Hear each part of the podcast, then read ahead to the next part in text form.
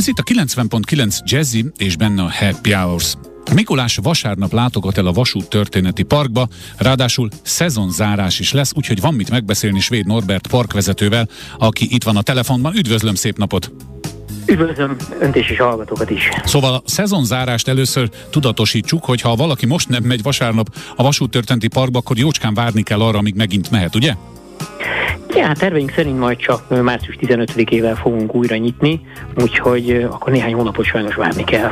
No de, megéri kimenni, hiszen a Mikulás ellátogat, de azért kicsit részletezzük még a vasárnapi programokat. Valami azt csúgja nekem, hogy megint az egész családra számítanak. Abszolút. Eh, ahogy általában a Vasút Történeti Park egy családi helyszín, eh, igaz ez nyilván a Mikulás eh, programra is, hogy itt talán még, még kivált kép. Nyilván szeretnénk a felnőtteket is lekötni, de azért persze a gyerekekről szól a, a délelőtt és a délután is. Ugye itt két előadás sorozatunk lesz, tehát akár délelőtt, akár délután látogatnak ki, ugyanazt fogják látni vagy hallani. Mind a két alkalommal fellép az Apacuka zenekar, azt gondolom, hogy őket minden szülő ismeri, Igen. és természetesen Kőhalmi Ferenc interaktív bűvész show műsora is uh, itt lesz velünk, illetve hát ő lesz tulajdonképpen a, a, a napnak a házigazdája. Uh, hát én meg gyakorló apukaként is azt tudom mondani, hogy uh, Ferinek a műsorát felnőttként is nagyon élvezetes dolog nézni. És hát természetesen interaktív programokkal készülünk, szokás szerint lesz arcfestés a gyerekeknek. Ezt imádják, olyan, ugye? Imádják a gyerekek. A gyerekek Tehát ez... az egyik kedvence.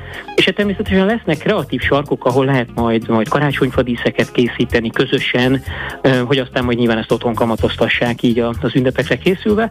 És hát az egyik legkedvesebb programunk a Kerti Vasút üzemel, úgyhogy aki egyet vált az eseményre, az Kerti Vasutazni is tud, ami hát ilyenkor télen is élmény.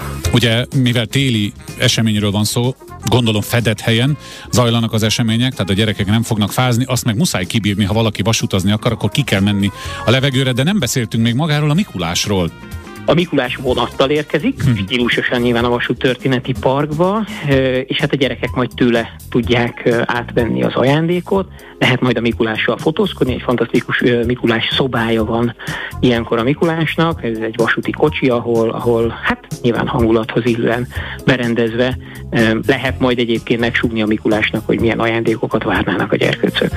Ugye sok olyan program volt már önöknél, és mi rendre beszámolunk ezekről, amelyekre innen vagy onnan lehetett különleges vonatokkal érkezni. Ezt most nem láttam, tehát most el kell mennünk a Vasúti Parkba önhatalmulag, és akkor onnantól tudunk becsatlakozni a programokba ezúttal?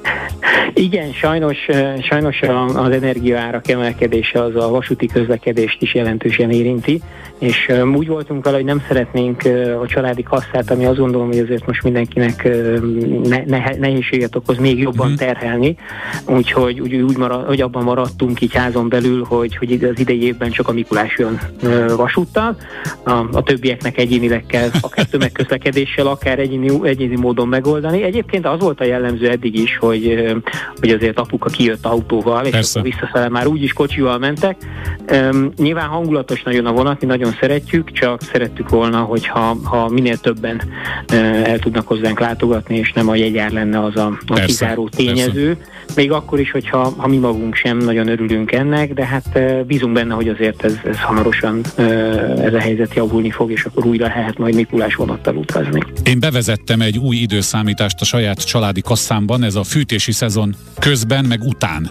Ugye nem tudjuk, hogy mi hogy lesz. Valószínűleg, amikor március 15-én kinyitnak majd, akkor remélhetőleg már látszik a fény a vasúti alagút végén is, de aki most vasárnap nem megy el, annak várnia kell, és ugye azért lehet ott vonatozni a program közben, és délelőtt és délután, aki lemarad a délelőttről, jól értem, délután ugyanazt a programot megnézheti, tehát tulajdonképpen csereszabatos a kettő.